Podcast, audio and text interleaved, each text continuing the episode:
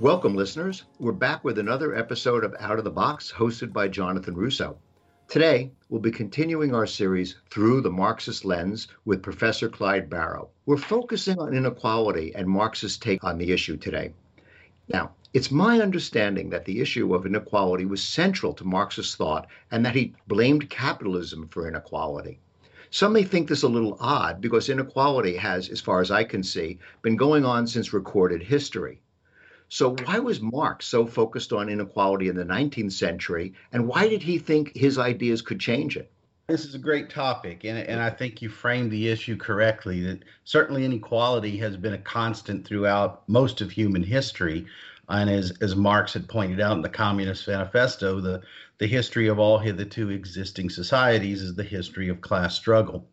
But what makes it particularly pertinent to our existence in a liberal capitalist society is that for the first time in history, we live in an age where politically we purport to promote equality, right? Liberty and equality and fraternité was the, the slogan of the French Revolution. The Declaration of Independence that we hold these truths to be self evident, that all men are created equal. So we are a society that seeks to promote equality, and yet we live in a society that is terribly unequal in terms of the distribution of wealth, income, social status, and political power. And Marx's analysis was that the trend toward ever increasing inequality would continue indefinitely into the future, so long as we remained in a capitalist society. And even many of our own founding fathers argued that when you cross a certain threshold of inequality, it becomes incompatible with political democracy and Republican government and begins to erode and undermine even the claims to political equality. So that's why it's a constant political issue in our society. So, in other words, the serfs in Russia and the Russian czar and aristocracy never even thought that there was an idea that everybody should be equal. The same in the Roman Empire, the same in the Ottoman Empire. So, this is a sort of late stage historical development, and that's why Marx was able to say maybe we can change this for the first time in recorded history. Yeah, this is really a modern phenomenon. If you were to go back to the Middle Ages, for example, the dominant cultural uh, metaphor was what we now call the great chain of being, that people perceive the universe as being organized in a hierarchy from God to the Pope to the King right. to the Count and so on. Everybody had their place, and there was no idea that people would or should be right. equal. That's really a phenomenon that only begins to emerge in the 15 and 1600s in, in the Western civilization. Wow. So Marx, in a sense, was at the right time in the right place for his ideas. Absolutely. Interesting. Okay. We all have our statistics, uh, I think, or our sense of inequality. And I'm going to throw out the first one in our ping pong today of inequality milestones. It's a little obscure, but it's my favorite. The New York City Transit Authority uh, is a massive undertaking. It, it has trains and buses uh, throughout New York City, and if anybody has ever been on them, the subways, uh, it, it's just it's enormous. It goes from the Bronx to Brooklyn. It goes from Queens to to the West Side. Um, something like a billion people a year use the New York City subways and buses. It employs 50,000 people on a regular basis to keep it running. It is the very heartbeat of the city. Because of the COVID epidemic, it's in the hole $16 billion. Ridership has disappeared basically for the year. The government is scrambling to fund that. The state doesn't have any money. It's broke also. It's just a catastrophe. They're talking about massive budget cuts under Biden's you know, new stimulus plan. Most of that was bailed out. So, Professor, 16 billion in the hole to make the transit authority a whole for the year. Jeff Bezos has 183 about 183 billion dollars in net worth. I calculated that if he distributed 11% of his net worth, he could fix the entire New York City subway system, make it whole. That's one of the most astounding examples of inequality and like misappropriation of resources that I, I could ever come up with. We'll go over the many more, but that's just so bizarre that he could just take out his checkbook and make the New York City subway system whole. How does yeah. it get to that point? How did Marx think we got there?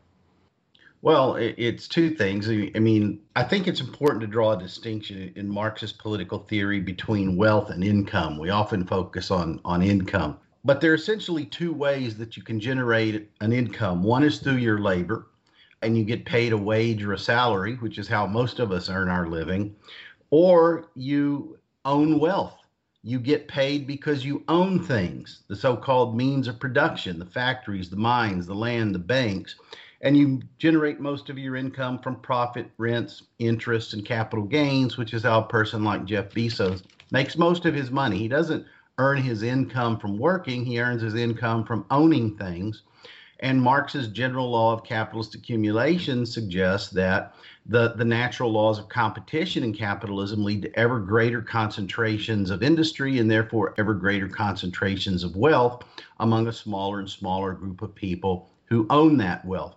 And I'll give you a similar figure to the one that you just gave. Please. Uh, and this comes from the Federal Reserve Bank of St. Louis, so not exactly Marxist institution. They estimate that there's $96.1 trillion in total wealth in the United States as of 2019.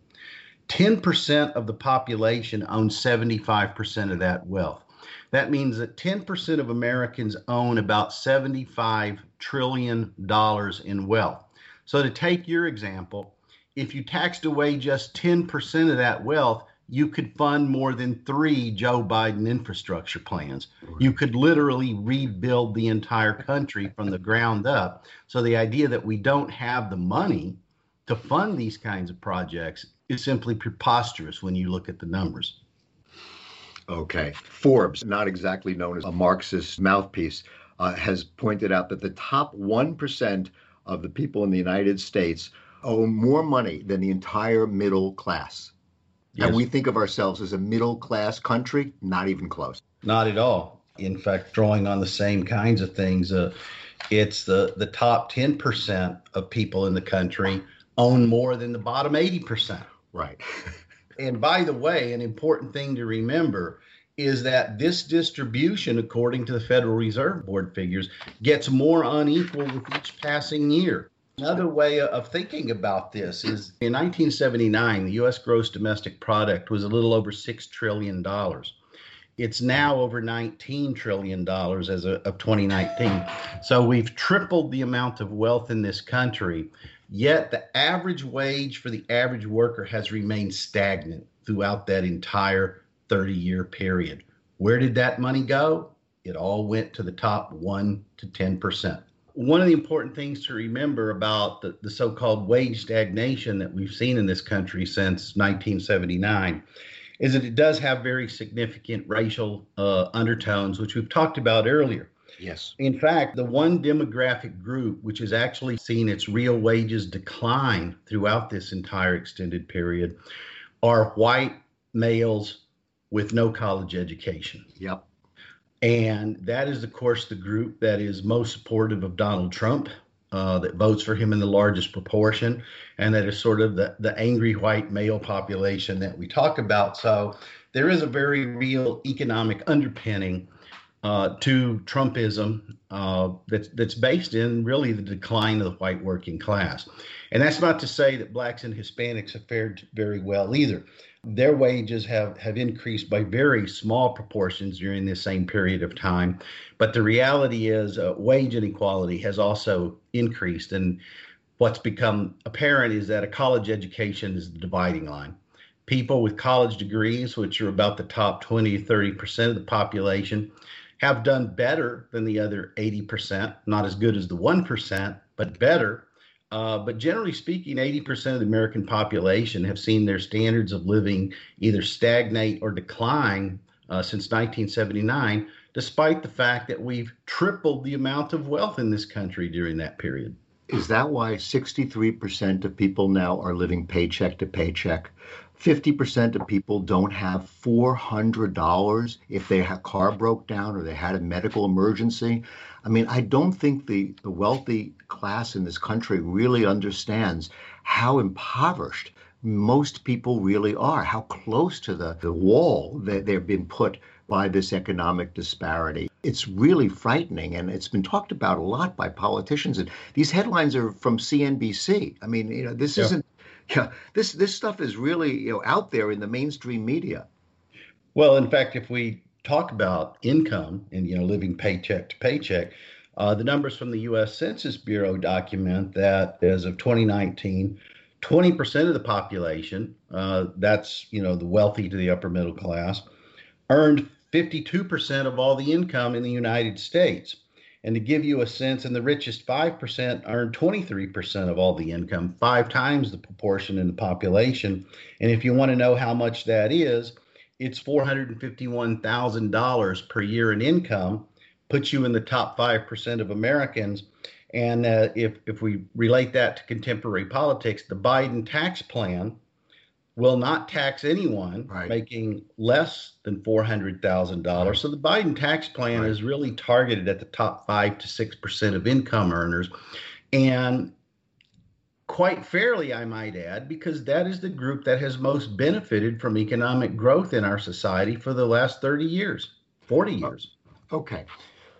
How did it get to this point? My cursory understanding of Marxism is this Marx said that the capitalist class, the dominant capitalist class, would write its own rules. They would use the media, they would use politics, the society's uh, social norms, whatever tools they had to make sure that the society functioned for the owners of capital in a big way. So, how have they done that, Clyde? That our society is so unequal over over and have become so much more so. What tools, what mechanisms, politics, the media? Uh, yeah, uh, well, two things here. Uh, one, as I mentioned earlier, uh, Marx's analysis of capitalist development was that its natural tendency would be to generate ever greater inequalities of wealth and income a- as it progressed forward without any intervening factors.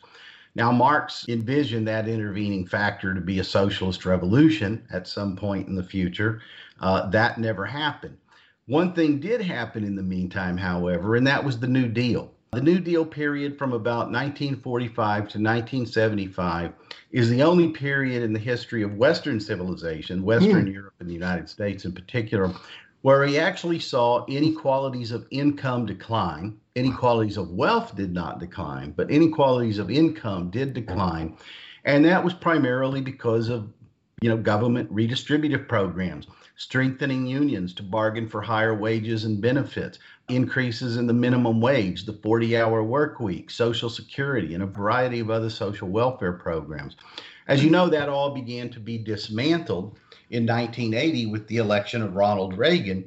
And just as Marx would have predicted, as soon as you lifted those governmental restrictions on the free market economy, two things happened. Inequality began to increase again, and the economy became more volatile so that each recession that we've seen has been successively worse than the one before which makes you wonder as marx predicted are we yet again headed for this cataclysmic apocalyptic collapse that will finally wake people up to the fact that this system is not sustainable in its current form? Wow that's really interesting. And of course, not only do we have economic instability, but we have one scandal after another, starting with the Reagan savings and loan scandal. Wall Street and the economy in general has just created a scandalous situation of misallocation well, of capital, and then the government has to bail it out. Another good point there. Uh, with respect to scandals and, and corruption because it, it, really flies in the face of this myth of the hardworking entrepreneur rags to riches. There was a famous uh, Marxist historian, Gustavus Meyer, who at the turn of the 20th century wrote a book called The Great American Fortunes, where he looked at the origins yeah. of the wealth of families like the Astors, the Vanderbilts, the Morgans, and so forth. And one of his most famous quotes was that behind every great yes. fortune, there is a great crime. yes, I've heard that said. So take us through what would Marx say? What kind of dead end did the New Deal hit? That everybody thought, wow, this doesn't work anymore. We don't need this. We need to do oh, something else. Well, I, I think uh, there were two things. One is that there was a very significant business offensive that, that mobilized with groups like the Business Roundtable, the Committee for Economic Development, the Conference Board, who began to lobby very hard because the reality was that the improvements in standards of living for average Americans did come at the expense of corporate profits. Oh. And at a certain point, they decided they'd had enough of this so called profit squeeze and that they wanted to start distributing income back up to the top of the income scale. And so they began to lobby for corporate tax decreases and decreases in the top marginal personal income tax rates on the wealthy. And of course, the promise they made was and if you give us all this money, we will reinvest it in the United States and create jobs, and therefore everybody will benefit. The so-called trickle down. Trickle down. Yeah. Yeah, and we, you know, Americans were sold that bill of goods, and unfortunately, large numbers of people bought into it, even though it's failed. And of course, when it failed, the response was, "Well, it didn't work because we didn't do enough of it." So we need to do another round of corporate tax cuts and reduce the marginal tax rates on the wealthy even further. And it still didn't work. So the reality is, I think people have finally realized, and, and Joe Biden seems to have learned that lesson, that this trickle down theory just doesn't work. It has never worked, and that we need to move in a fundamentally different direction, which it seems that we may be on the verge of doing in this country one of the tricks that I noticed in that was pulled on people in our society was debt.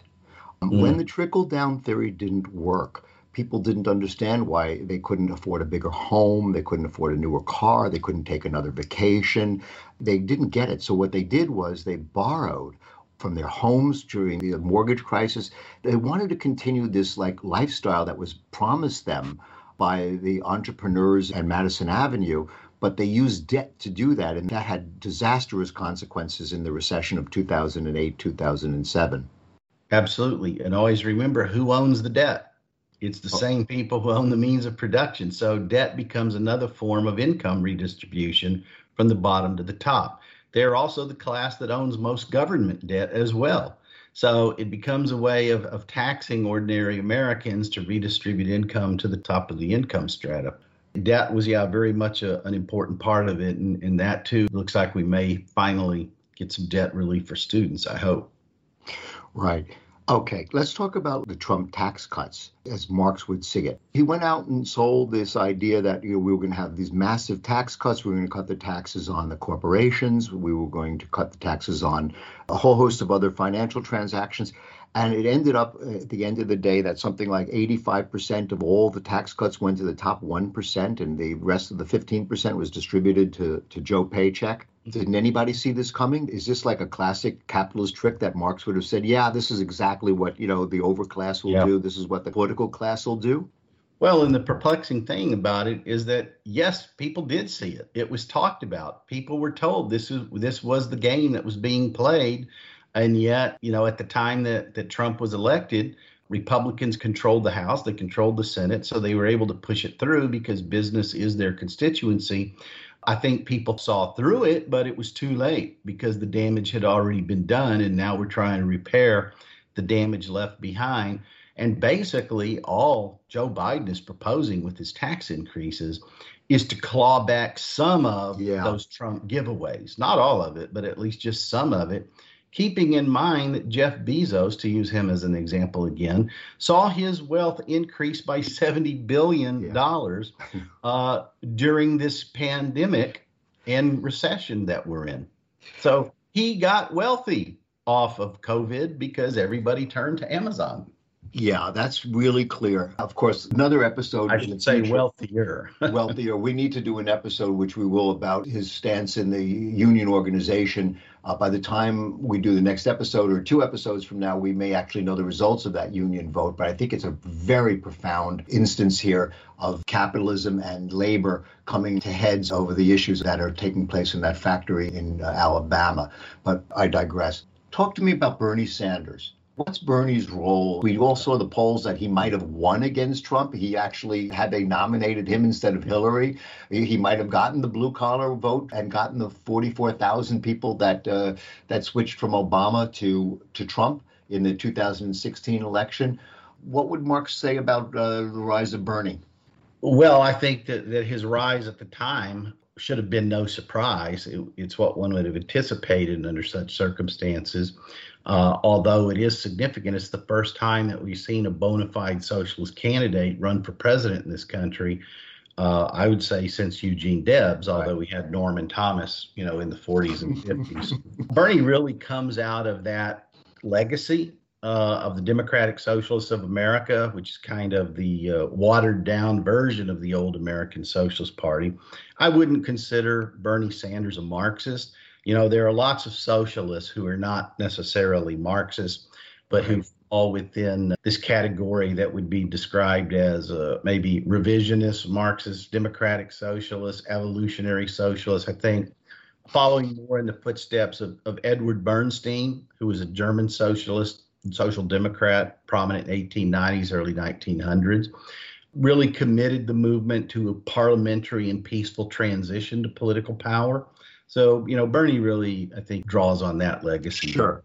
Than sort of Lenin or somebody, you know, in and, the revolutionary sure. camp. And just out of curiosity, did, did Marx see that as like a way station or a dead end? Was it was that a transition to what he wanted to have this dictatorship of the proletariat, or did he see that as a you know a false capitalism trying to save itself with like sort of you know Marxism light?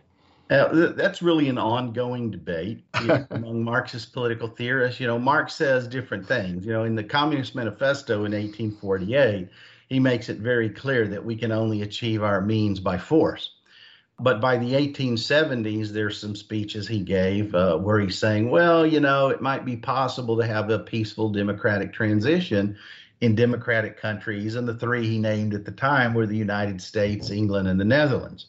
Uh, and later, Engels, sort of his collaborator, Frederick Engels, embraced that idea uh, in Germany with the rise of the German Social Democratic Party. So, you know, that's one of the big enduring schisms uh, within Marxist political theory uh, is exactly that debate over political strategy. But you can find evidence in Marx for both positions, actually. Right.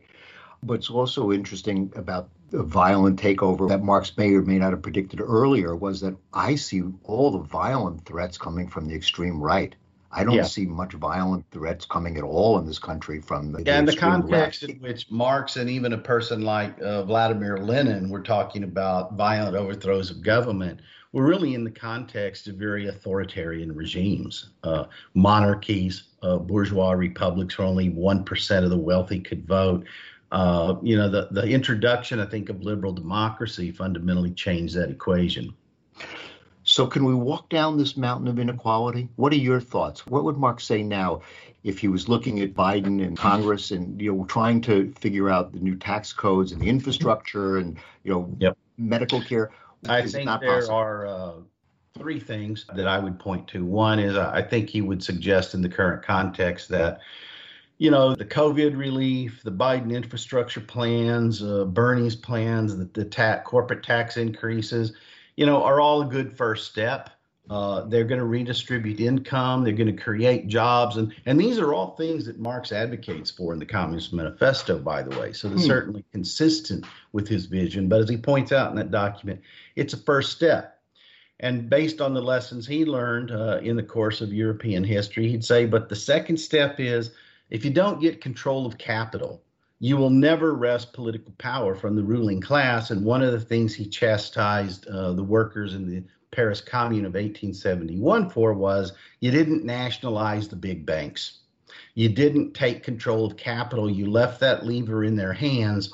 And so I think he would suggest that probably the next step is the next time you nationalize these banks, which by the way, we've already done multiple times in this country, don't give them back. Keep them. We paid for them. Use them to pursue progressive policies. The third thing, and then, I think you would argue is, and you have to redistribute wealth, not just income. And you can do that by promoting small businesses, but more importantly, cooperatives, employee stock ownership, employee owned firms, uh, you know, some limited state ownership of enterprise. You talked about the public transit systems, a perfectly example of a publicly owned enterprise. And so I think he would say that you need to increase the democratization of the economy and its ownership, right. not just the income it generates. Okay. Well, I think we'll wrap up with that. Certainly, this issue of inequality is not going away. You can't open a newspaper or you know look at a website without reading about it. It's actually a global issue. It's actually even responsible for the crisis on the border. So well, we if we took those same numbers that we used for the United States and yeah. looked at them on a global scale, the yeah. inequality would be even more striking. Yes, yes. I think we may talk about the global inequality and the issues that the world is facing in terms of immigration, in terms of political instability throughout the planet in another episode. As always, Clyde, thanks a hell of a lot. This was a really interesting conversation, and I appreciate your time. Enjoyed it. Thanks.